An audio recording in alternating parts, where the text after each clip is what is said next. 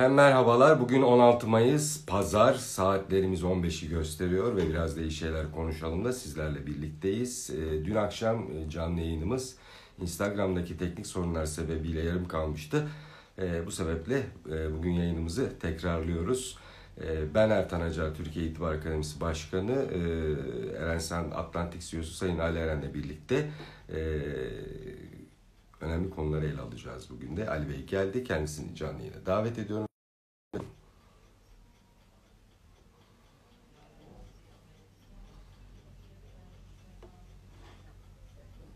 Bey geliyor. Merhaba Ali Bey nasılsınız? Merhaba teşekkür ederim. Dün bir teknik e, evet. hadisemiz oldu galiba.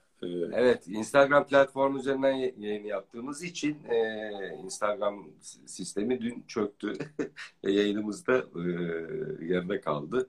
O yüzden bugün tekrar e, yayınımızı yapıyoruz sizinle beraber. Ama güzel de bir gelişme oldu. Beşiktaş olarak biz de şampiyon olduk bu arada.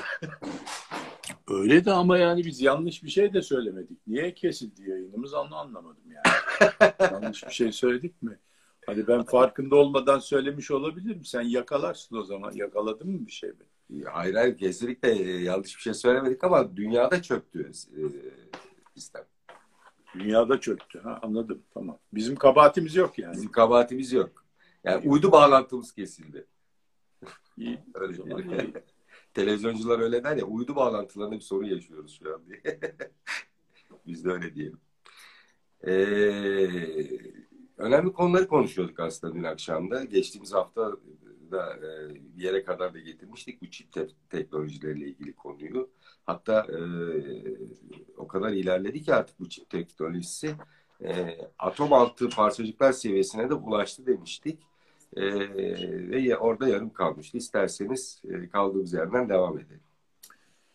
E, şimdi bu çip e, hadisesi herkese malum e, şu anda bir çip e, e, nadiratı var yani e, arz e, azlığı var. Bir taraftan da talep fazlalığı da var. E, evet. E, bu tabii bir problem ama birçok emtianın bu şekilde arz ve talebinde dengesizlikler oluyor. Onun için zaten kapitalizm var. Fiyat mekanizmasıyla bu arz talep daima birbirine eşitleniyor. Bir de denir ki arz bunun şeysi arzı talebinden fazla veya talep daha fazlaymış arzdan. Bu tamamen yanlış bir şeydir. Arz e, yani alanla satan daima eşittir. Yani daha doğrusu mükemmel e, piyasalarda, borsa gibi mükemmel piyasada ne kadar alan varsa o kadar da satan var. Çünkü işlem gerçekleşmesi için bir alan bir satan olması lazım.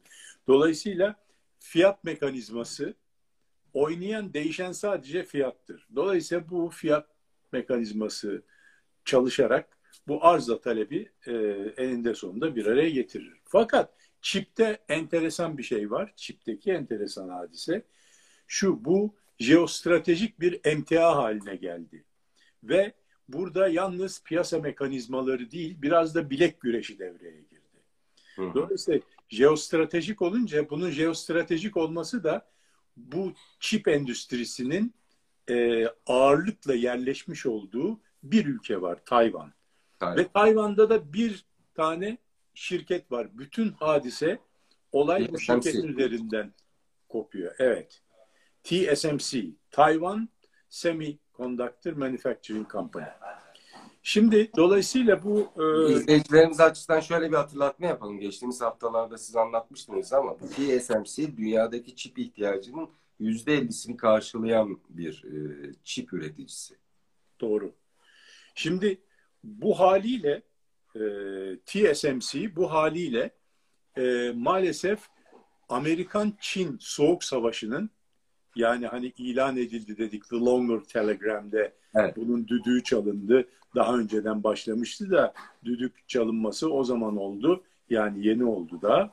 E, o, bu Longer Telegram'de de çok açıkça ve çok üzerine basa basa belirtilen bir şey. Diyor ki ekonomik olarak, teknolojik olarak ve askeri olarak Çin'in dize getirilmesi, konteyn edilmesi. Şimdi sadece buna aykırı bir hadise değil bu. Aynı zamanda bu çip teknolojisinin e, askeri amaçlarla da kullanılmasına ve çok gelişmiş füze sistemlerinde kullanılması ve bunun özellikle yeni jenerasyon, yeni nesil e, bu çiplerin, çiplerle bu e, e, otonom e, güdümlü e, füzelerin çalışıyor olması ve birçok başka silah sisteminin çalışıyor olması hadiseyi 10 kere daha önemli hale getiriyor.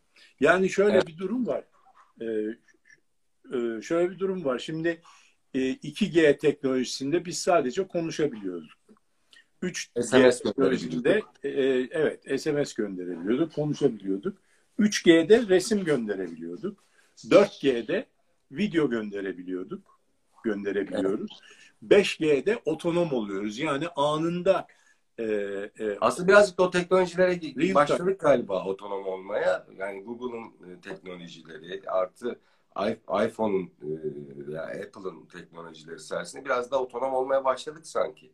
Valla otonom olmakta daha hiçbir şey görmedik. Yani bu evet. gördüklerimiz hiçbir şey değil. Yani herkesin her şeyin otonom olacağı bir durumlara doğru gidiyoruz. 5G ile birlikte. Hani söyledik ya 5 tane ana teknolojinin, 6 evet. ana teknolojinin birbiriyle e, converge etmesi yani birbirini birbirinin birbiriyle kesişmesiyle ve bir beraber çalışmasıyla muazzam şeyler olacak. Yani üstel bir, eksponansiyel bir gelişme olacak her konuda diye. Bunun ekonomiyi de yine üstel bir şekilde etkileyeceğini, işte belki e, jeostratejik e, e, şeyleri, e, kaygıları da o şekilde artıracağını, dolayısıyla savaş tehlikelerinin o kadar büyüyeceğini e, e, mutlaka düşünmemiz lazım. Yani hayat tarzımız kesinlikle şimdiki gibi olmayacak. Yani bambaşka bir şekilde olacak. Çünkü bu altı tane teknoloji Artificial Intelligence dediğimiz ondan sonra e, IoT dediğimiz Internet of Things ondan sonra e, işte nanoteknoloji e, e, ve biyoteknoloji bu teknolojilerin hepsi dijital bir şekilde birbirleriyle anlaşınca 5G teknolojisiyle de birleşince her şey online, real time olarak e, hadiseler e, canlanabilecek. Yani anında bizim... Elektrik... Aslında onları yaşamaya da başladık sanki. Mesela e, geçtiğimiz e, birkaç ay önce de altı ay önce kadar İzmir'e gidiyorum annem babamın ziyarete. E, araç diyor ki bana e, mola ver. Yani benim aracı kullanışımdan ya da işte kafamın eğikliğinden vesaireden benim yorgun olduğumu anlıyor. E, ben mola vermedi devam ediyorum. Araba hız al, ve almıyor. Gitgide hızını düşürüyor. Yani gaza yüklenmeme rağmen. Ondan sonra anladım ki araba benim bir kenara çekip beklememi istiyor. Çektik, bekledik. O dinlendiğime kanaat getirdi.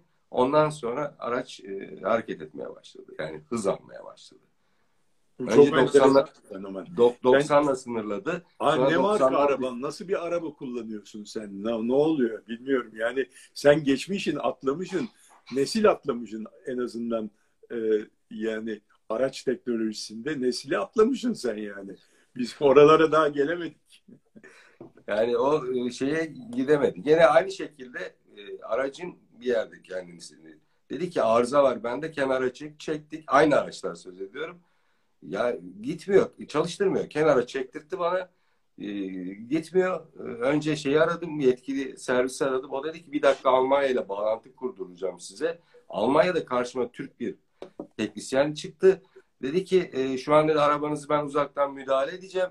E, panik yapmayın. E, uzaktan arabaya bağlandı. Arabada bir yan ışıklar yandı söndü. Dedik yazılımda bir bak var.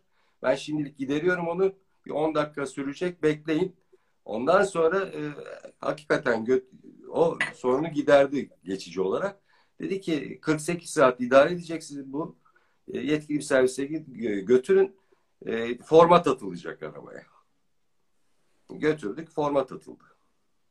Valla e, tabii bu oto, bu e, artificial intelligence değil ama bu tabii ki o çipler vasıtasıyla ve e, yani 4G üzerinden e, senin e, e, senin vasıtanla komünikasyon kurmuş e, senin makinan, araban.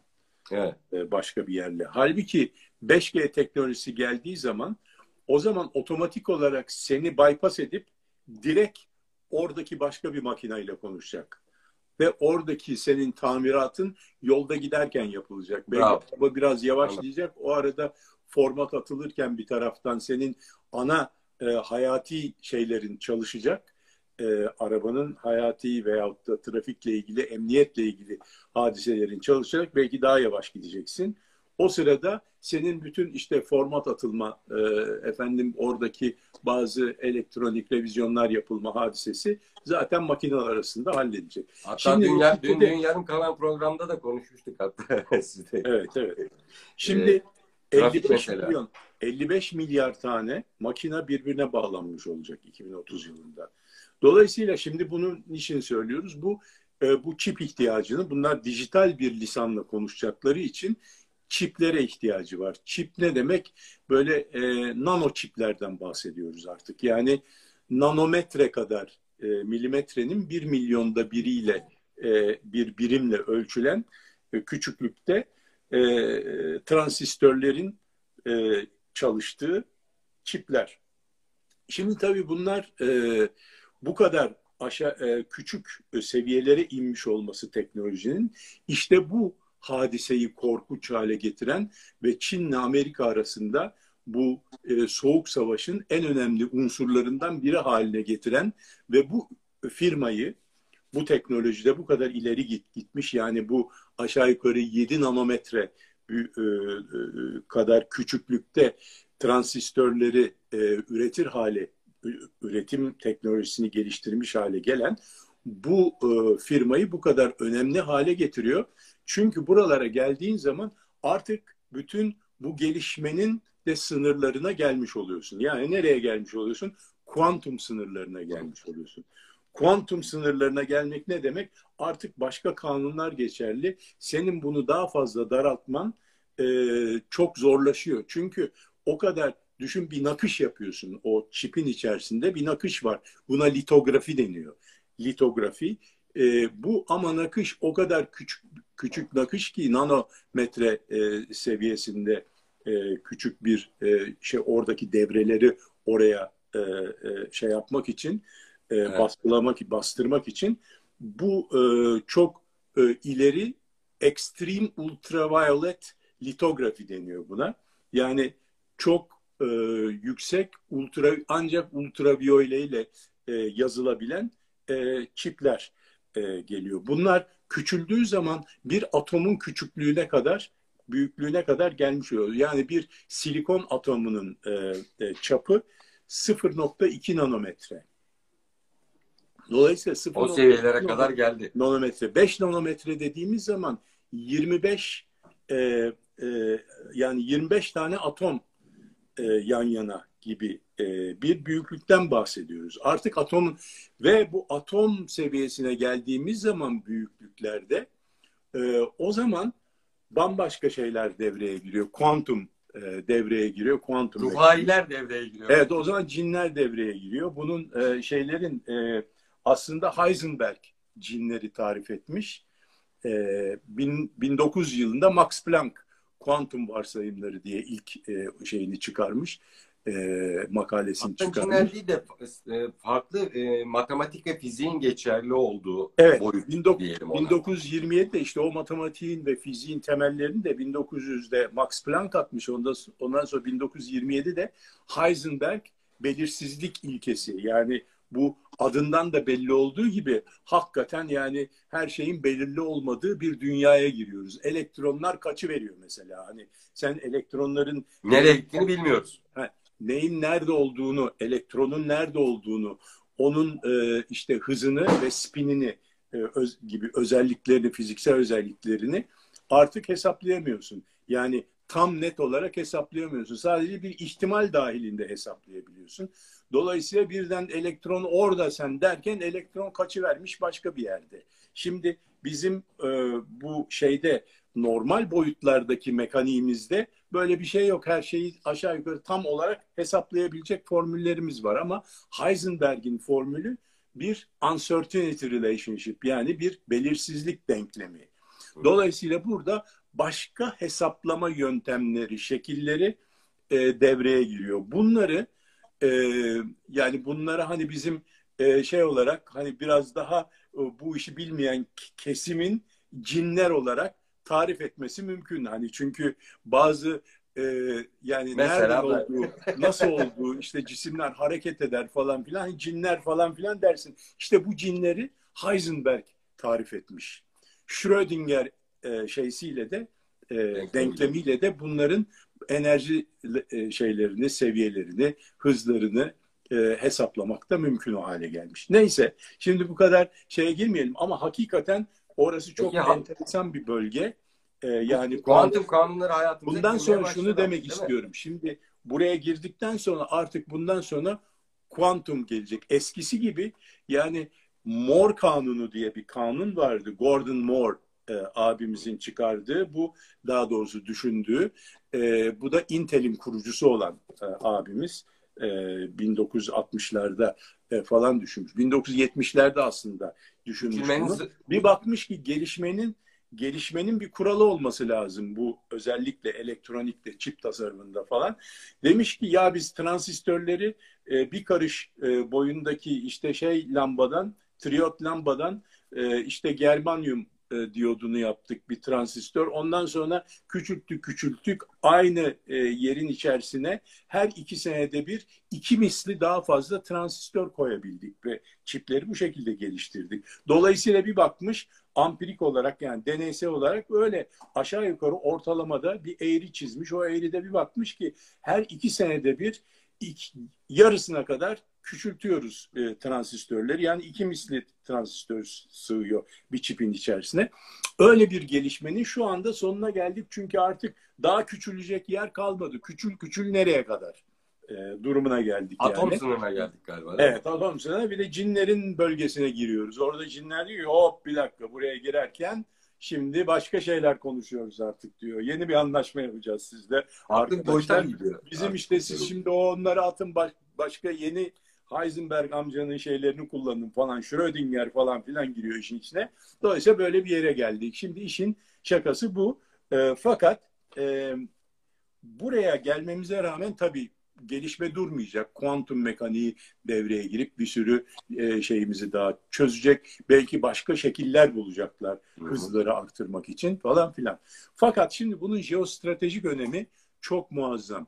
İlk defa bunun enteresan tarafı da şu. İlk defa bir e, e, tabii kaynak olmayan bir emtia veyahut da coğrafi bir lokasyonla gerek ilgisi olmayan bir e, jeostratejik unsur e, bizim bütün dünya politikasını e, etkileyecek bir e, stratejik ha, bir hal aldı. Yani daha önce işte siz eğer petrolünüz varsa bir jeostratejik bir şeyiniz vardı, avantajınız. Efendim doğal gazınız varsa, bir yerde bakır varsa, uranyum varsa, uranyum bulduysanız çok önemliydi. Ondan sonra mesela e, kobalt çok önemli. Şeyde e, Kolombiya'da kob, kobalt var e, mesela. Onun için çok önemli. Bilmem Bolivya'da darbe oluyor çünkü lityum var falan filan. Yani bunlar hepsi stratejik emtiaların bulunduğu yerlerin başına gelen hadiseler olur tamam mı? Yani dolayısıyla kaderin coğrafyadır. Coğrafya kader. Mesela Türkiye'nin de stratejik konumu enerji yolları üzerinde olması, üç tarafı denizlerle çevrili olması, işte efendim e, etrafında doğal kaynaklar, doğal gaz bilmem ne olması falan filan ve kültürlerin kesişme noktası olması. Bunlar tabii ki Türkiye'nin konumu itibariyle jeostratejik bir önem arz ediyor. Miyim izin verirseniz? Ee, bu tür yatırımların yani çip yatırımlarının çok yüklü yatırımlar maliyetli oldu ve e, ürünü e, hemen kısa vadede de elde edemeyeceğimizi anlattınız geçtiğimiz programlarda. Şimdi bakıyorum e, Güney Kore geliyor aklıma. E, bir savaştan çıkmış. Türkiye'den daha vahimdi durumu. Yani Kuzey Güney ayrılırken. E, efendim İs İsviçre geliyor aklıma. İkinci Dünya Savaşı üzerlerinden geçmişler. Tamam tarafsız kalmış vesaire ama şimdi coğrafya kaderimiz de diyoruz ama ya bunlar mesela Singapur geliyor aklıma. Bunlar nasıl ilerlemişler bu alanda? Biz niye ilerleyemedik? Onlarda da para yoktu. Hadi onlar nasıl yaptılar bu teknolojilere nasıl hakim oldular? Ya şimdi işte jeostra şey e, e, coğrafi konumun senin kaderindir dedik ya. İşte evet. coğrafi konumun kaderindir demes demenin neticeleri bu Singapur'da, Kore'de. Hı. Şimdi diyoruz ki ya işte Kore acayip işte bir Kore mucizesi. İşte Çünkü çok özür dilerim. Kore niye sordum? Ee, bu çip savaşı Kore üzerinden başladı. Yanlış hatırlamıyorsam. Yani e, ilk önce Apple'la Samsung bir e, şeye girdiler. E, kavgaya tutuştur, tutuştular. Arkasından da Huawei'nin e, patronunun kızını gözaltına aldılar. Kanada'da, orada, burada falan. Yani oradan ya başladı. İlk kıvılcımlarıydı ama aslında olay Tayvan'da düğümleniyor. Ee, e, Tayvan'da düğümleniyor. Çünkü Tayvan e, aşağı yukarı Çin kıyılarından 200 kilometre açıkta bir ada. Dolayısıyla e, Çin'in muazzam bir tesiri altında coğrafi olarak oranın tesiri altında. Amerika'ya da çok uzak. Fakat Amerikan sermayesi orada. Amerikalılara çok e, yakın bir duru, duruşu var politik olarak. Devlet olmamasına rağmen Amerika onları adeta bir devlet gibi tanıyor. Mesela Birleşmiş Milletler'de e, oy veren üyesi yok ama orada bir temsilcisi var ya yani gözlemci olarak falan. Bir sürü dünya örgütünde gözlem gözlemci e, şeysi altında onlar da e, şeylerini e, etkilerini devam ettiriyor. Çin'e kalsa hemen alacak. Yani Amerika'nın onu bırakacağını bilse Çin hemen yani 3 dakika içerisinde Tayvan'ı e, ilhak edecek ve bitirecek işi. Ama çok büyük patırtı kopar. Yani ne kadar büyük bir patırtı kopu, kopacağını size şöyle anlatmam lazım. Buradaki özellikle bu Tayvan'daki firma TSMC firması bugün dünyanın stratejik odağı haline gelmiş. Çünkü bunların e, bu 5G teknolojisiyle mobil çipler e, üretme kapasitesi var.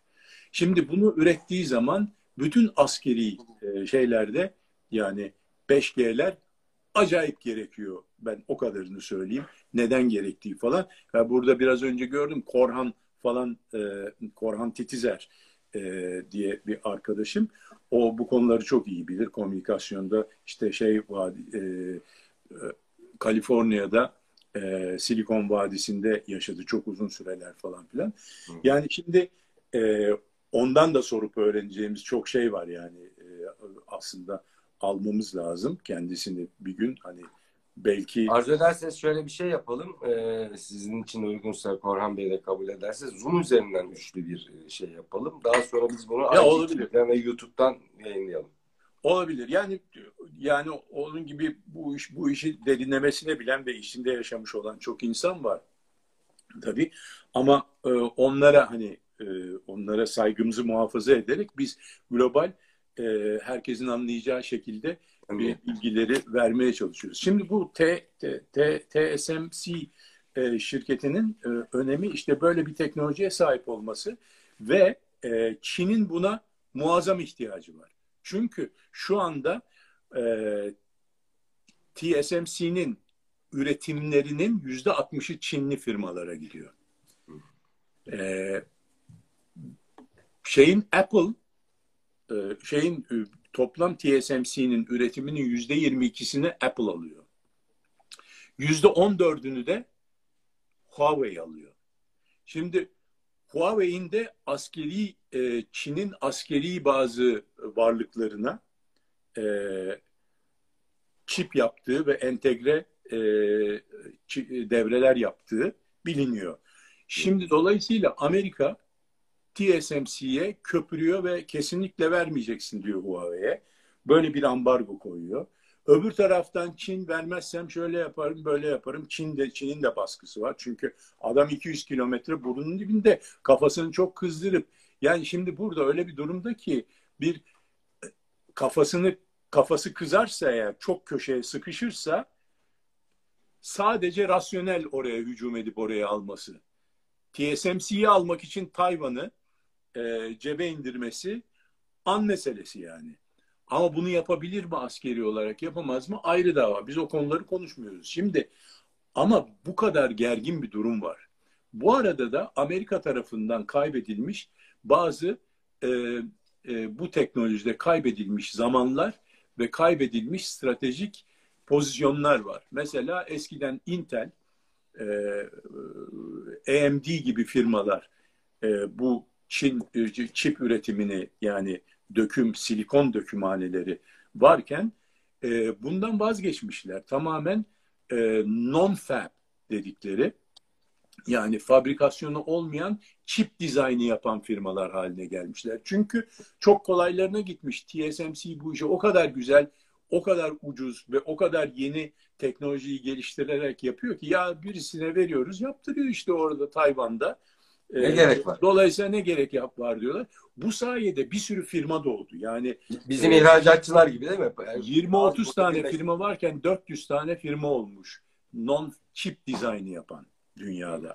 Yani bir endüstrinin bir kısmının gelişmesi tamamen TSMC gibi bir firmanın olmasıyla olmuş. Şimdi bir de rakamsal duruma gelirsek TSMC'nin e, Tayvan e, gayri safi milli hasılasındaki payı yüzde beş. Yani bütün Tayvan'da üretilen mal ve hizmetlerin tamamının yüzde beşini kapsıyor TSMC'nin e, üretimi. Bir de çarpan efektiyle, çarpan etkisiyle etrafında bir sürü e, kurulmuş olan ekosistemi, bütün yan sanayiyi, insan kaynaklarını falan da beslediği için bu Tayvan'ın da aynı zamanda ekonomik olarak vazgeçemeyeceği bir şey. Fakat Tayvan'ın elindeki avantaj şu anda bir dezavantaj haline geldi. Hmm. Yani e, bunun e, 1985'teki o çok muazzam vizyonla 87'de kuruldu aslında. 85'te Cheng amcamız oraya gitti. 87'de TSMC'yi kurdu. Tayvan hükümeti %50'sini sermayesinin kendisi koydu. Geri kalan %28'ini falan da e, baba orada baba yiğitlere, Tayvanlı baba yiğitlere zorla koydurttu. Dolayısıyla muazzam bir vizyon zorla da üstelik şey yapılıyor. Yani kanırta kanırta resmen burayı yapmış. Ondan sonra bunun çok güzel e, kaymağını yemiş bu kadar sene. Fakat şu anda öyle bir yere geldi sıkıştı ki hakikaten herhalde yani Tayvan baş, Başbakanı diyordur ki lanet olsun keşke bu fabrika olmasaydı da biz de rahat etseydik. Yani şimdi ne İsa'ya yaranabiliyorsun ne Musa'ya yaranabiliyorsun bir durumumuz var. Ve aynı şekilde yine başka bir tabirde kullanacağım. Şu ana kadar hem kız evinde hem oğlan evinde oynayabiliyordu. Fakat şimdi artık iş geldi sıkıştı. Diyor ki Daha Amerika ya kız evinde oynayacaksın ya oğlan evinde oynayacaksın. İkisi birden olmaz. Onun üzerine bir ara çözümler bulunmaya çalışılıyor ve Arizona'da bir fabrika kurayım dedi TSMC. Orada yalnız Amerikalılara yapayım dedi. Ondan sonra bu arada Amerika da tabii kendi güçlerini şey yaptı. 50 milyar dolar çıkarttı Biden. Biden'ın para verdi. Dedi ki 50 milyar dolar bu çip üretimi işine, founder işine şey yapacağız. Intel tekrar canlandı. Tamam dedi ben dedi entegre e, şey halde geleceğim. Dışarıya da çip yapacağım falan filan. Yeni yatırım yapması lazım ama en aşında en azından 3 sene 4 sene sonra e, netice verecek. 20 milyar dolar e, şeye e, bir defa gözden çıkardı. 4 sene içerisinde de 80 milyar dolar yatırım yapacağım dedi. Bak bu rakamlar muazzam. Birisi 20 dolar 20 milyar dolarla Türkiye'ye gelse şu anda neler olur? E, elinde parayla 20 milyar dolar gelip de dese ki arkadaş 20 milyar dolarım var ne yapacaksın? Vallahi hakikaten yani ona her türlü e, yardımda bulunuruz yani. Elini ayağını öperiz yani. Kardeşim deriz ya sen Allah gönderdi seni falan filan. Hele yatırım yapacaksa 20 milyar dolarım var yatırım yapacağım size aman abi Allah gönderdi seni falan filan.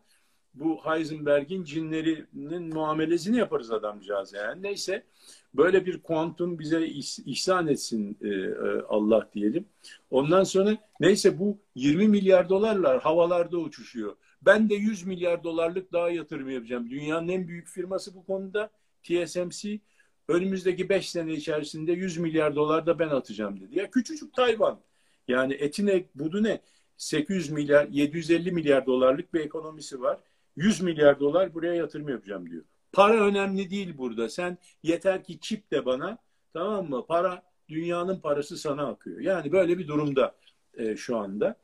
Onun için çok enteresan. Yani bu bir petrol değil, doğalgaz değil, bakır değil, krom değil, tabii bir kaynak değil. İlk defa bir endüstriyel komponent yani bileşen komponent demek bir ürünün, endüstriyel ürünün bünyesine giren başka bir endüstriyel ürün daha küçük e, bir endüstriyel e, e, iyi tariflenmiş bir endüstriyel ürüne komponent diyoruz. Bu bir komponent ve ilk defa olarak bir endüstriyel komponent dünyada muazzam bir stratejik savaşın ana unsurlarından bir tanesini meydana getiriyor. Diyelim ha sonra şeyi e, Singapur'u sormuştum. Şimdi evet. Kore'yi, Singapur'u ondan sonra bunun gibi ülkeleri. Şimdi bunların e, Tayvan'ı mesela. Tayvan buraya şimdi bir de şöyle bir şey var. Yani bunu o zamanki başbakan daha yeni kurulmuş üstelik devlet e, Chiang Kai-shek'in e, şeysi e, efradı oraya yerleşmiş bilmem ne yapmış. Muazzam bir şeyle ve köylüler hepsi. Muazzam bir vizyonla bu çip kimsenin düşünemediği bu çip işine saldırıyorlar. Şimdi bu böyle mi acaba yoksa Amerikalı bir abimiz mi? Hani Elon Musk abimiz var ya o da böyle bir e, şey destekli bir jet fadıl şeklinde her şeye e, bulaşıyor. E burada da de, herhalde Tayvan'da da Amerika'dan ithal edilmiş bir Çinli abimizin yani e, bunu Amerika'dan getirip Texas Instruments'lardan şey Şangay Şenk'in ailesine de e, mas, e, dahil bir adam değil. Efendim? Yani Tayvan'ı kuran 10 aile var biliyorsunuz. E, evet. Ma, e, Mao'dan kaçan. O 10 aileye e, üye değil. Değil. Ama Amerika'dan gelmiş böyle bir vizyon var Tayvanlıların ondan sonra. Ama Amerika'daki yani, pek çok teknoloji şirketinde de CEO'luk yapmış yani bu işlerin başlangıcında olmuş. Aynen istese 50 sallasa 50'se o zamanlar gitse işte Stanford'dan doktora yapmış MIT'den bilmem nesi var ondan sonra Harvard'da okumuş oranın havasını almış ondan sonra ama götürüyor o zaman köy Tayvan yani. Değil mi? Resmen. Şimdi Tayvan'a gide hadi gidelim dersin ama o zaman Tayvan'a gidelim desen ya abi neyle gideceğiz? Oraya doğru düz uçak var. Uçak yok. Haftada bir mi vardı? Neydi yani? Veyahut da sekiz tane şey yapıp e, öyle mi gidiyordun aktarma yapıp Tayvan'a? Sürekli şey, Çin korkusu var üstünde. Sonra Çin korkusu var. Zaten devlet bile ol, olmamış bir yer yani şimdi orada ne yapacağız derken bu adam bir macera e, için oraya gitmiş falan filan bunları yapmış. Şimdi Amerika korkmamış, şey yapmamış çünkü ya Çin e, nasıl olsa oraya bir şey yapamaz. Yani Çin'i höt desen korkar. O zaman Amerika hegemon yani Çin şimdiki gibi değil. Onun için bir beis görmemiş. Orası demiş Tayvan demek, Amerika demek. Oraya yapayım falan filan. Belki başka stratejik şeyleri de vardı, düşünceleri de vardı. Neyse netice itibariyle geldiğimiz zaman bu ülkeler mesela Singapur Bunların da e, bir devlet başkanı e, 30 sene burada başkanlık yaptı. Ondan sonra da oğlu geçti falan yerine e, şimdi. Ve muazzam bir mucize 500 dolardan fert başına milli gelir 65 bin dolara çıkmış. Muazzam bir refah, zenginlik, e, teknoloji, endüstri falan filan. Şimdi geçenlerde El Cezire'de e, seyrettim bunu e, diyor ki e, şeye soruyorlar başbakanına ben sizin bu yabancı bir şey İngiliz e, gazeteci e, El Cezire'nin muhabiri diyor ki yani bunu diyor siz nasıl bu gerçekleştirdiniz bu mucizeyi diyor. Ondan sonra o da diyor ki ya diyor bunda diyor biz meritokrasi yönetimi yani bir liyakat diyeyim yani en benzeş olarak yani tam karşılığı olmasa da liyakat üzerine kurulmuş bir bürokrasimiz var. Yani hak eden, e, layık olan falan e, şey belirli mertebelere geliyor. Onlar o şey çok güzel yönettiler. İki, etkin kamu bürokrasisi. Çok etkin bir kamu bürokrasimiz var. Devletimiz kuvvetli. Yolsuzluklardan uzak tutulmuş bir e, siyaset yaptık diyor. Yolsuzluğu önleme yasası yaptık diyor. Bak yani biz kaçırmışız ya biz böyle bir yasa çıkarsaydık da bari bizde de yolsuzluk olmasaydı diye aklıma geldi o sırada. Tüh dedim ya biz hiç düşünemedik. Şu yolsuzluklardan e, işte önleme yasası falan filan çıkarsaydık bizde de yolsuzluk olmayacak. Bak ne güzel düşünmüş adam. Ondan sonra eğitime önem vermiş. Allah Allah onu da dedim yani çok yaratıcı bir düşünce. Biz hani düşünememişiz eğitime önem verme. Vermedik ama her zaman eğitimin önemli olduğunu bil, biliyorduk. Belki siyasi şeylerle vermedik, bilmiyorum. diğer ülkelerden ders almışlar onların yaptıkları e, e, şeylerden, yanlışlardan falan. Allah Allah. İnsana verilen değer ve ona yapılan yatırım bizde çok fazladır falan filan gibi hamasi şeyler söyledi. Benim de hep güleceğim. Cenneti tarif etmiş. He? Cenneti tarif etmiş. Ya benim de güleceğim geldi. Yani bunlar sanki çok önemli bir vizyonmuş gibi. Ee, ve sanki bunu yapmışlar gibi. Ya kardeşim haritaya bakarsan neden bu kadar kalkındıklarını anlarsın. Malaka Boğazı'nın bekçisi onlar. Ee, yani e, ne kadar 5 milyonluk nüfusu var adamın. İstanbul'un üçte biri kadar nüfusu var. Ya bak, Bakırköy, Bahçeli Evler, Esenler.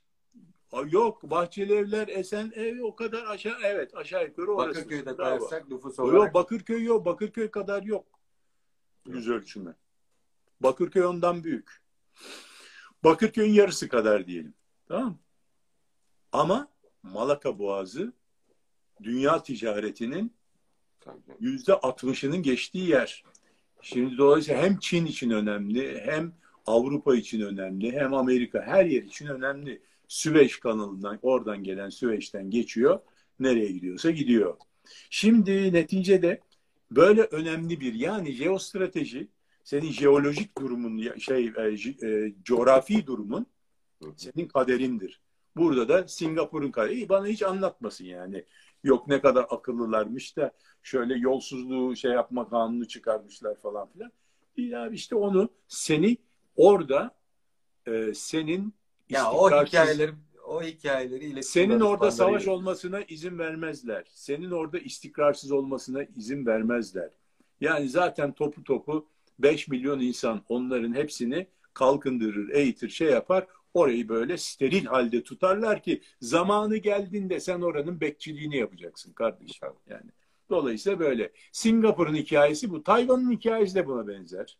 Tabii. Ondan sonra Ko Güney Kore'nin hikayesi de haritaya bakarsan neden Güney Kore'nin o kadar hızlı kalkındığını görürsün. Çok akıllı oldukları için bu e, şey Singapur usulü e, e, şey tabii ki mutlaka şey ama insanları insanlar her yerde aynı. İnsanları düzgün yönlendirirsen yani doğru işleri yaptırtırsın, yapmaya sevk edersen Bravo. Olur. Bravo. Neyse netice biz o kadar da e, politikaya girmeyelim. Şimdi işin ekonomi tarafına biraz geçersek e, ekonomi tarafında da tabii ki bu e, beş tane endüstrinin gelişmesi eksponansiyel üstel bir e, bir patlamaya bir üstel bir kopmaya dedik biz. E, bir tekno uçurumun bizi alıp götürmesine ve bu dijital uçmaya e, hazır olduğum olmamız bizim hem ekonomik anlamda bizi uçuracak, koparacak, hem askeri anlamda hem sosyal anlamda her bakımdan bakalım başımıza bununla ilgili olarak iyi ve kötü neler gelecek. Ekonomik kısmını alırsam bunun, bunu e, nereden geliyoruz, nereye gidiyoruz dünyaya da diyerek ben bunun şöyle bir analizini yapmaya çalıştım. Bugün dünyanın en büyük 20 firmasına e, baktım. Dünyanın en büyük 20 firmasında hangi sektörler var, kimler var ve hangi ülkeler var? 30 sene önceki dünyanın en büyük top 20, en büyük 20 e, e, Firmasına. şirketi, Markası. firması. Orada hangi sektörler var, hangi firmalar var? Bugüne kaç baktım. Bir de ona baktım. Şimdi onları bir e, gösterelim istiyorum. Harika olur. Bugünkü liste Hı. Top 20 dünya. İsterseniz 30 yıl önceyi gösterelim önce sonra bugün.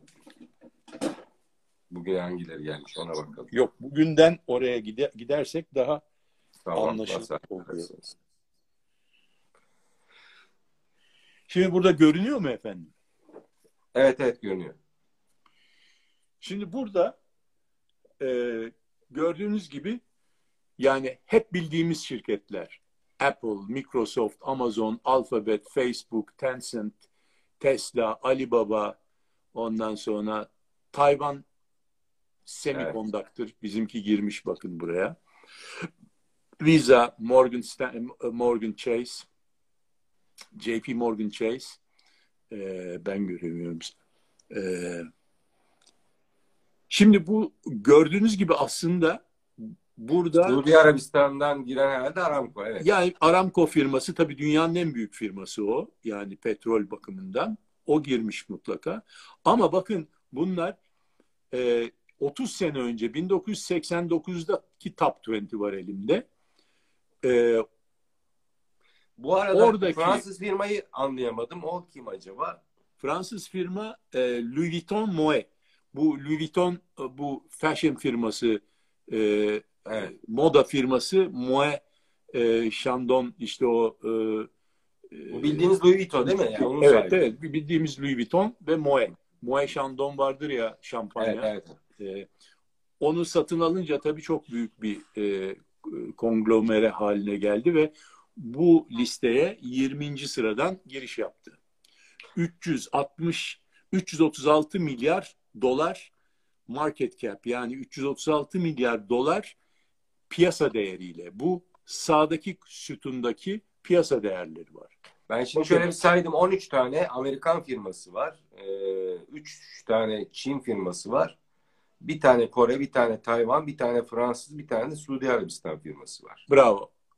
Ee, ülke dağılımı böyle. Samsung'un da 15. Sektör- sırada olması enteresan.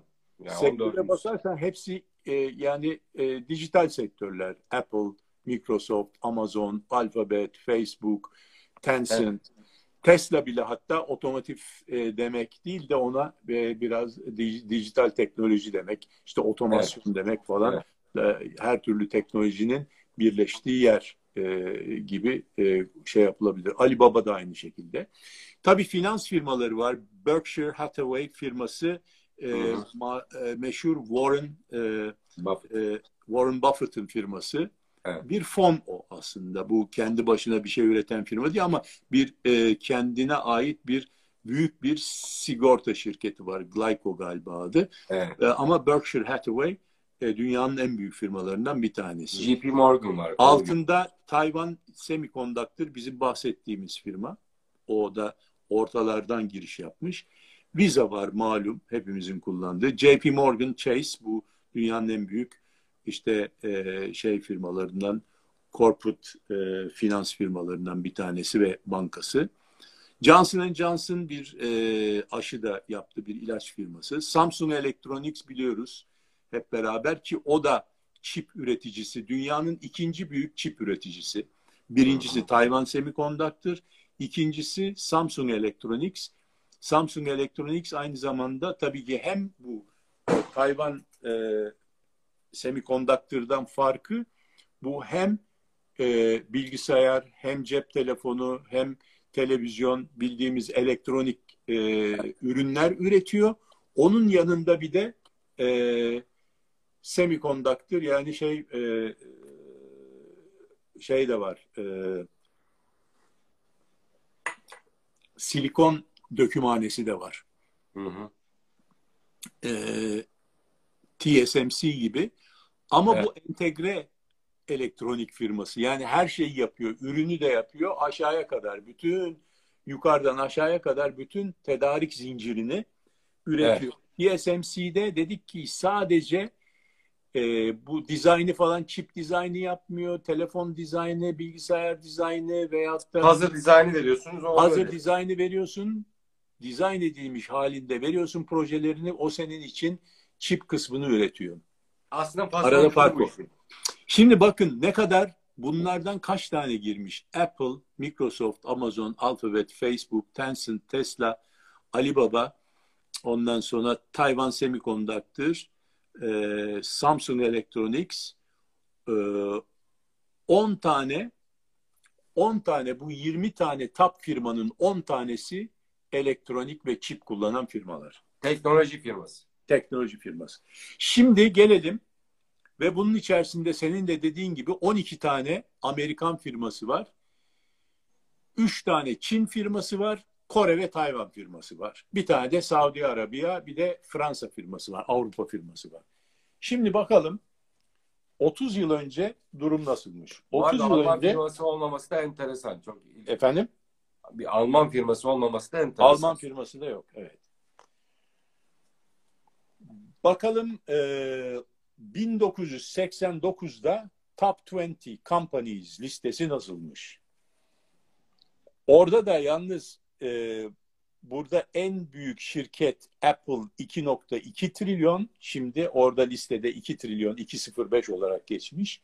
E, şimdi en büyük firma burada 104 milyar dolar. Yani 2 trilyon lira 104 milyar lira 30 yıl önce.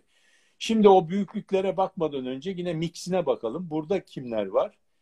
Bir defa bankalar var ilk başta.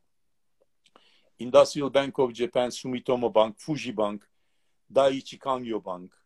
Ondan sonra başka başka banka Nomura Securities. Bu da e, banka ve işte sigorta sigorta firması aslında ama finans sektörü neticede.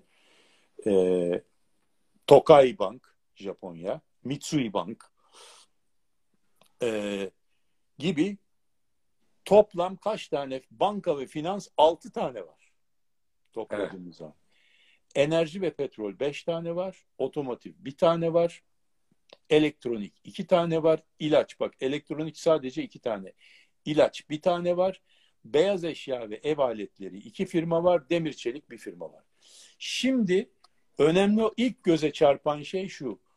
30 sene önce ilk 20'de olan firmaların hiçbirisi bugün yok. 30 sene sonra bugün yok. Listede yok. Listede yok. Kaybolmuşlar. Onlar aşağıya inmişler hepsi. Batmamışlar. Dört, bir kısmı e, batmış. Bir kısmı dört. batmış. Bir kısmı satın alınmış gitmiş. Ondan sonra ama bir kısmı hiçbirisi ilk 20'de yoklar. Ya bir de değerleri tam... kaça çıkmış onu tam e, okuyamadım. Ben 4 trilyon dolardan 16 trilyon dolara çıkmış. Doğru mu? Evet. Şimdi şöyle bu e, 1989'da ilk 30 e, ilk 20 e, 1 milyar dolar toplam toplam piyasa değeriymiş. İlk 20'nin piyasa 1 milyar. 1 milyar evet. dolarmış. Bugün şu alt yeküne bakacak olursak 16.3 trilyon. Trilyon Pardon. Dolar. 1 trilyonmuş 16.3 trilyon olmuş. 16 yani şu an hiçbiri yok. 31 yıl önceki, 32 yıl önceki firmaların hiçbiri yok. Şu an olanların değeri de 32 yıl öncesine göre e, 16 kaç? katı. 16 katı. Yani 1 trilyon 16.3 trilyon. Şimdi dolayısıyla umarım Türkiye'yi göstermezsiniz. Efendim? yani Türkiye'yi de göstereceğim. Türkiye'yi de göstereceğim. Biraz kalbimiz acıyacak, sızlayacak belki ama göstereceğim. Vallahi. Şimdi ondan önce şuradaki analizi tamamlarsak burada şu anda 12 tane Amerikan firması hiç Japon Japon firması yok. Halbuki burada bakın Japon dolu. 4, 5, 6, 7, 8, 9, 10, 11, 12, 13 tane Japon firması ve sadece 5. 6 tane Amerikan firması 6 olmasına beş. karşın evet, 6. 13 Japon, 6 Amerikan. Yeni durumda hiç Japon yok. 12 tane Amerikan firması, hiç Japon kalmamış. Çinliler ve Koreliler girmiş. Bak 3 tane Çin, bir Kore, bir Tayvan girmiş. Bir de Avrupa girmiş. Buradaki sektörlere bakacak olursak, buradaki sektörlerde de işte banka finans 6 taneyken enerji. Burada banka finans Yok. bir tane galiba. JP Morgan Chase. Bir tane banka evet. finans var. Enerji petrol 5 taneyken bir, bir tane var burada. Saudi Aramco kalmış. Otomotiv bir tane varken hadi Yok. Tesla'yı sayarsan otomotiv bir tane var. İlaç var. Elektronik iki taneyken burası komple silme elektronik olmuş zaten. İlaç var bir tane. Burada da bir tane ilaç var. Beyaz eşya ve ev, ev aletleri iki tane. Burada kalmamış beyaz eşya ve ev, ev aletleri. Demir çelik fabrikası da yani demir çelik markası. Ya demir çelik varken burada demir çelik de kalmamış yani. Demir çeliğin de önemi bitmiş yani. MTA'lar önemsiz olmuş. endüstriyeller ve software'ler ve donanımlar e, uçmuş gitmiş. Şimdi gelelim bizi ilgilendiren kısmına işin. Biz canımıza, bugünkü, can, canımıza acıtacak yere. Biz bugünkü top e, 20'ye bakacak olursak Türkiye'nin şöyle yapalım.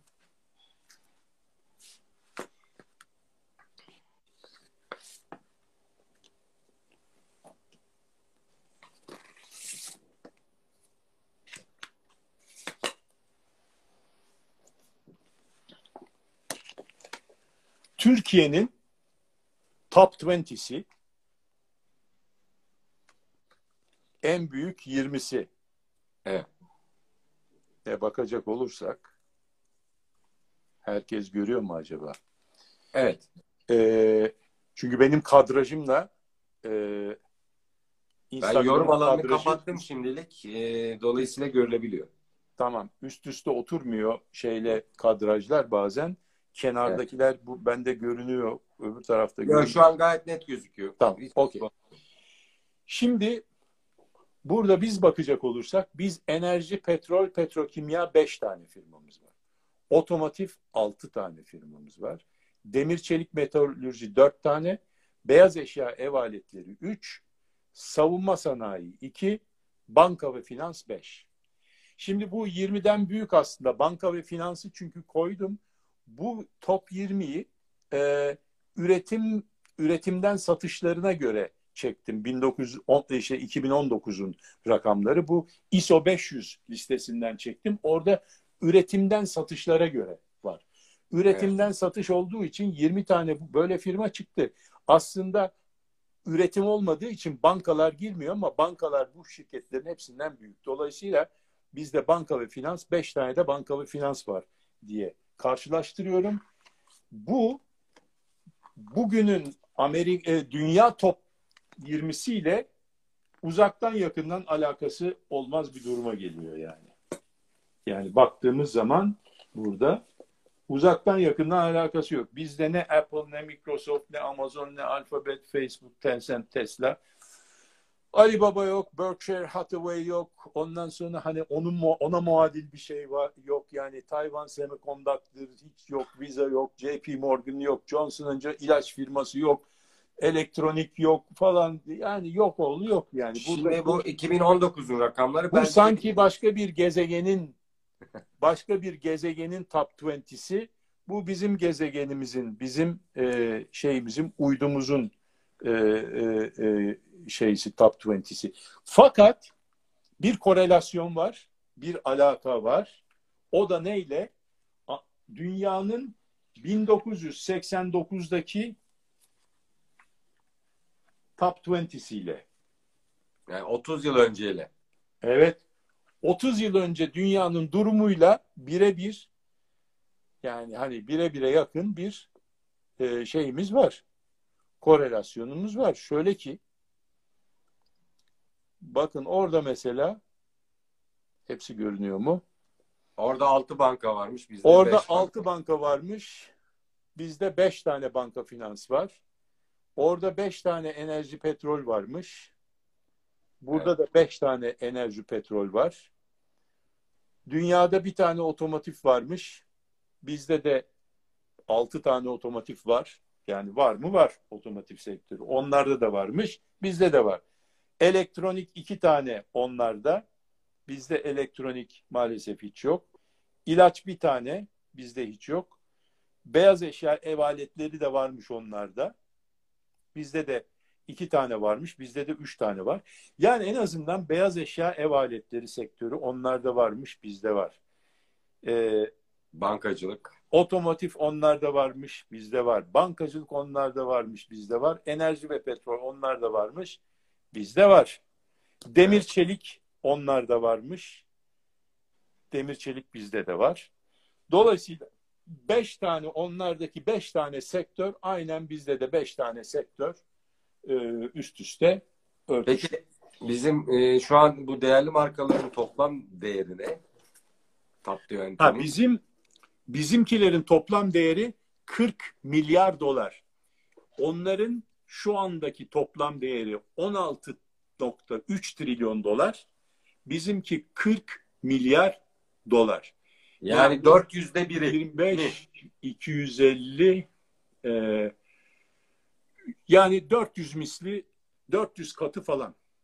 Yani şu andaki e, dünyanın top 20'sinin e, piyasa değeri bizim top 20'mizin piyasa değerinin e, 400 katı kadar. Yani yanlış da şey yapmayalım. Şeyinde e, 1989'daki dünya top 20'sinin de 25'te biriyiz. Şu anki değerimizde. 300 bölü 40. Evet 400 kere daha fazla.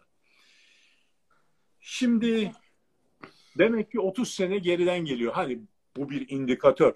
Yani bu böyle diye bu Türkiye 30 e, sene e, geride demek kesinlikle doğru bir e, Peki burada bir şey sorabilir miyim? olmaz. Ama bu bir indikatör yani. Hani o zamanki bu o zamanki bu şirket e, e, değerleri üzerinden gidilen bir kritere göre e, biz 30 sene geriden gidiyoruz şu anda. Ha bilmiyorum belki bunu biz hani 89 şeyini çıkardık. Belki 93'ü koysak onlarda 93 ile demeç edecek bizimki. Ama nerede kopmuş ona bakmak lazım. Şimdi geçtiğimiz hafta bir şey göstermiştiniz bir eğri. Yani teknolojinin veya işte gelişimin bir e, normal bir e- eğride giderken son yıllarda bu çip teknolojisiyle birlikte birden sıçradığını göstermiştiniz bize. Şimdi e, bu çip teknolojisindeki bu gelişme daha doğrusu e, artık nano teknolojinin de içine içine girmesi, kuantum teknolojisinin de içine içine girmesiyle birlikte biz treni yakalayamaz mıyız? Yani Türkiye'de de böyle e, endüstriler oluşturulamaz mı? Teknolojiler oluşturulamaz mı? Biz de gemiye binemez miyiz? Trene binemez miyiz hızlıca? Evet şimdi şöyle o senin dediğin grafik de e, çıkartabilirim. Şimdi onu onu göstereyim. Tekrar hatırlatmak babında. Yani e, daha fırsatı kaçırmamış olabilir miyiz? Ya tabii fırsat hiçbir zaman kaçmaz. Ya daima yapacak bir şey vardır. Oradan hiç e, en ufak bir şüphemiz yok. Biraz daha sola alırsak E, impact of innovation yani buluşların inovasyonun e, tesiri. Şöyle yapalım. Şimdi burada işte 1840'tan itibaren işte bir şeyler bulunuyor. Ee, ekonomi yükseliyor. Ondan sonra bir şeyler bulunmuyor, düşüyor. İşte ne bileyim burada Amerika'da tren yolları e, bulunuyor, devreye giriyor. Tabii orada bir ekonomik bir büyüme başlıyor. Ondan sonra işte 1880'lere geldiğimiz zaman internal combustion engine yani içten yanmalı motor bulunuyor. Ondan sonra orada da yine bir yükselme oluyor. Ondan sonra bir miktar düşük gidiyor falan. Ondan sonra telefon, e, otomobil ve elektrik bulunuyor. Üçü bir arada. 1900'lerde. Savaştan sonra, savaşa kadar, Birinci Dünya Savaşı'na kadar gördüğünüz gibi Evet. burada bu üç şey birden bulununca bu devirde böyle bir patlama oluyor yine böyle. Yani bir böyle eksponansiyel bir şey, üstel bir durum oluyor yani. Buradaki lineer şey şeydi trendi değil de üstel bir trend içine giriyoruz. Bunlar bunlar fakat ondan sonra Birinci Dünya Savaşı oluyor, düşüyor. Ondan sonra Great Depression, büyük işte şey e, kriz, buhran. buhran. Ondan sonra bu tekrar ondan sonra ikinci Dünya Savaşı oluyor. Yine yani negatiflere falan iniyor. 1960'te Vietnam Savaşı falan filan derken ondan sonra Vietnam Savaşı'ndan sonra böyle yavaş yavaş yükselmeye başlıyor. Kompüterler bulunuyor 1980'de. Bilgisayarlar bulunuyor. Ondan sonra tekrar bilgisayar bulunuyor. Tamam iyi güzel yani bilgisayar bulundu. Güzel herkes bilgisayar almaya Bak. başlıyor. Henüz bir şey yok ama yani. Evet. Bilgisayar herkes güzel güzel personal computer'lar çıkıyor falan filan. Onları kullanmaya başlıyor. Ondan sonra internet geliyor. İnternet çok önemli bir hadise. 2000 yılını gösteriyor internet için. Aslında 95'te Zaten bak 95 burası. 95'te evet. bulunduktan sonra böyle çıkıyor. İnternette yalnız peak ediyor. İnternet yani e, artık maksimumuna uğraşıyor. En yükseğine ulaşıyor. Bu internet sayesinde ekonominin gelişmesi. o dönemde hatırlarsınız. Efendim? Dotcom krizi de çıkmış. Evet işte o da, o da şunu da o gösteriyor. Dotcom krizi böyle bunu iniyor aşağıya. Ee, Dotcom krizi burada böyle bir çöküş. Ondan sonra tekrar bir başlıyor kardeşim. Bir daha tutana aşk olsun. İşte e, e, şey 3G'ler, 4G'ler. Intelligence, Space Technology, Robotics, Nanoteknoloji ondan sonra e, ve bu yani gidecek bu böyle. Burada evet. hangi teknolojiler varsa. Bir de bunları hepsini birbirine bağlayan 5G. Ondan evet. sonra ve işte dijital e, teknoloji bir bunları birbirine bağlayan dil diyorum ben dijital teknolojiye. Yani hmm. o dille dijital olarak evet. bunlar konuşacak birbiriyle ve evet. böyle bir e, kopuş e, bizi iyi veyahut da kötü bekleyecek. Ekonomimizi de aynı şekilde etkileyecek. Mesela hisse senetleri piyasası şu anda rekorlar kırmış vaziyette. Gitmiş tut yani başını tutamamışız. Yani dünyadan bahsediyorum. Bizim Allah şükür bizim evet. Türkiye hisse senedi piyasasında da tam tersi bir durum var maalesef. Yani şu anda e, şimdiye kadarki en ucuz değerlerine yakın yani yani göreceli olarak yakın. Dünyada bu kadar para olup da bir borsanın bu kadar böyle e, düşük bir şekilde seyretmesi e, çok özel bir durum yani. Şimdi bu kadar para var, muazzam bir para var ve fırlamış durumda. Aslında burada normal şartlar altında bir e, parametre var. O parametre diyor ki e, dünya daki servetin, e, dünya gelirinin, dünyadaki gayri safi gelirin iki misline çıkarsa, yani üzerine çıkarsa toplam piyasa değeri, dünya gayri safi gelirinin üzerine çıkarsa piyasaların toplam değeri, hı hı. o zaman diyor mutlaka dönüyor diyor. Mutlaka bir çöküntü oluyor, kriz oluyor. Yani ee, bu halbuki şu anda iki misline çıkmış vaziyette. En fazla bu daha önce 1.30'dan dönmüş. Bir nokta yani yüzde otuz üzerine çıktığı zaman dünya gayri safi hasılasının yüzde otuz üzerine çıktığı zaman şirketlerin piyasa değeri mutlaka bir kriz olmuş ve çökmüş piyasalar. Şu anda yüzde 204. Yani iki mislinin üzerine çıkmış ve hala çökme falan yok. Yani Neden? Yine hala Dow Jones'da çıktı, S&P e, 500'de çıktı, efendim Nasdaq'ta çıktı. Hepsi güzel güzel çıktılar, oynuyorlar. Şimdi dolayısıyla bütün bu göstergeler aşağıyı şey yapıyor. Çünkü aşağıyı gösteriyor. Çünkü bu kadar para var enflasyon olacak. Enflasyon çökertir piyasaları yani normalde. Faizler yükselir çünkü. Faiz yükselince alternatif oluşur. İşte bonoların faiz şeyleri üzerinden Amerikan 10 yıllık bonolarının faizi yükseldiği zaman onların e, şeyleri e, e, yieldları yükseliyor e, falan. O, fiyatları düşüyor bu sefer bonoların. O yolla bonoların fiyatları düşünce şey de düşüyor. Onların yieldları yükselince bu sefer e, şeylerin hisselerin değerlemek e, e, faktörü artmış oluyor. Bugünkü değere geldiğin zaman daha düşük bir değer elde ediyorsun. Ona göre değerlendirdiğin zaman da elindekileri satman lazım. Çünkü çok pahalı kalmış olduklarını görüyorsun değil mi? Bu mekanizmayla bu hisselerin düşmesi lazımken düşmüyor. İşte bunu da belki de diyorum buna bağlamak doğru.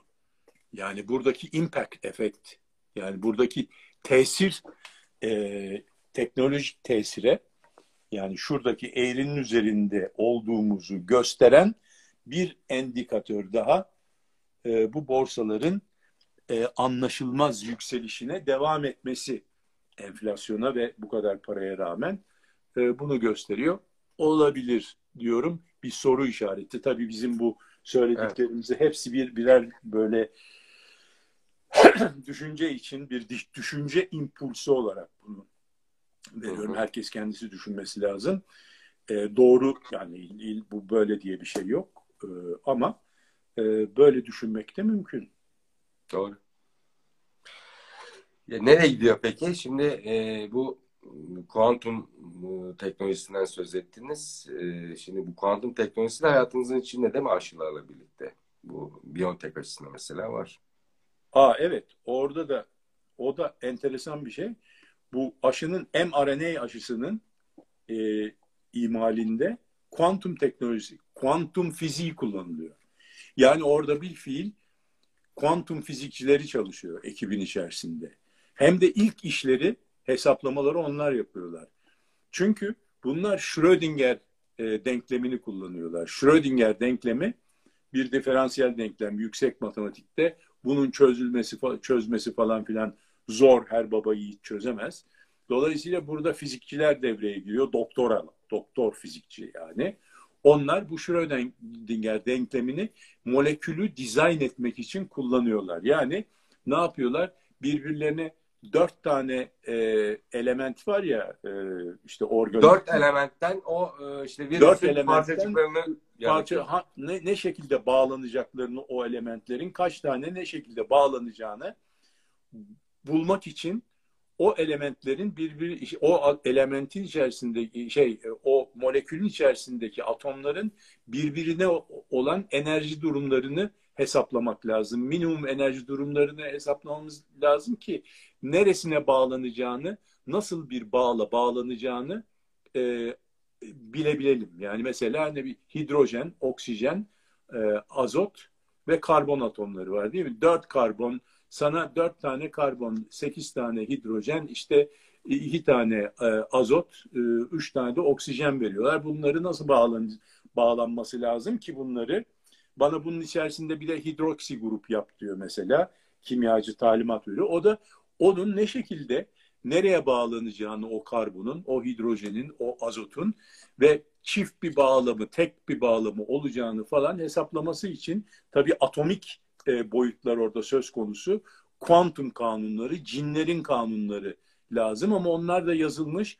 Onları hesaplayarak oradaki minimum enerjinin nerede oluşacağını, o hangi bağları yaparsan, nasıl yaparsan minimum enerji seviyesinde oluşacağını, yani onun stabil olacağını e, hesaplayan e, bir e, Schrödinger abimizin e, yazmış olduğu bir gün kalkmış sabahleyin sabah namazından sonra böyle bir formül yazmış ve onu da alıyorlar bizim fizikçiler bunu şey yapıp mRNA e, molekülünü dizayn ediyorlar. Ondan sonra bu mRNA e, molekülünü buyurun diyorlar size dizayn. Bu böyle üç boyutlu bayağı molekülün hangi açıyla hangi bağının nereye bağlandığını falan filan yani üç boyutlu bir durumda e, dizaynını yapıp bu sefer laboratuvardaki biyokemistlere yani biyokimyacılara teslim ediyorlar. Buyurun diyorlar yani dizaynımız bu. Bunu sentezleyiniz diyorlar. Ve bu abilerimiz, ablalarımız da, çok ablamız var orada bu arada. Ondan sonra e, bir tanesi de şeyde Biontech'teki e, Özlem ablamız. Değil mi? E, evet. Uğur Şahin abimizle Özlem ablamız var orada. Patronlar. Patronlar. Onlara veriyorlar. Onlar da laboratuvarda bu molekülü sentezliyorlar. Ondan sonra senin mRNA molekülün oluyor. Onları üretmek için de bir e, üretim şeysi var, hattı var. Al sana bir mRNA aşısı oluyor. Yani bunun içerisinde de kuantum var. Yani bunlar da cinlerden başlıyorlar. Cinlerden başlıyor her şey. Evet, bu kuantumu daha çok konuşacağız. Çip teknolojisini ve teknolojinin geldiği yeri çok konuşacağız daha. Bu arada da süremizi de bitirdik. 10 dakikayı da geçtik. Geçtik. Ee, aslında şey varsa hep e, TSMC'yi konuştuk. E, TSMC kadar da başka üreticiler de var dünyada. E, onları da isterseniz gelecek hafta konuşalım. Ne dersiniz? Tamam oldu. Peki. Tamam. Çok teşekkür ediyorum. Ben ağzınıza sağlık. Çok şey öğrendim yine programda.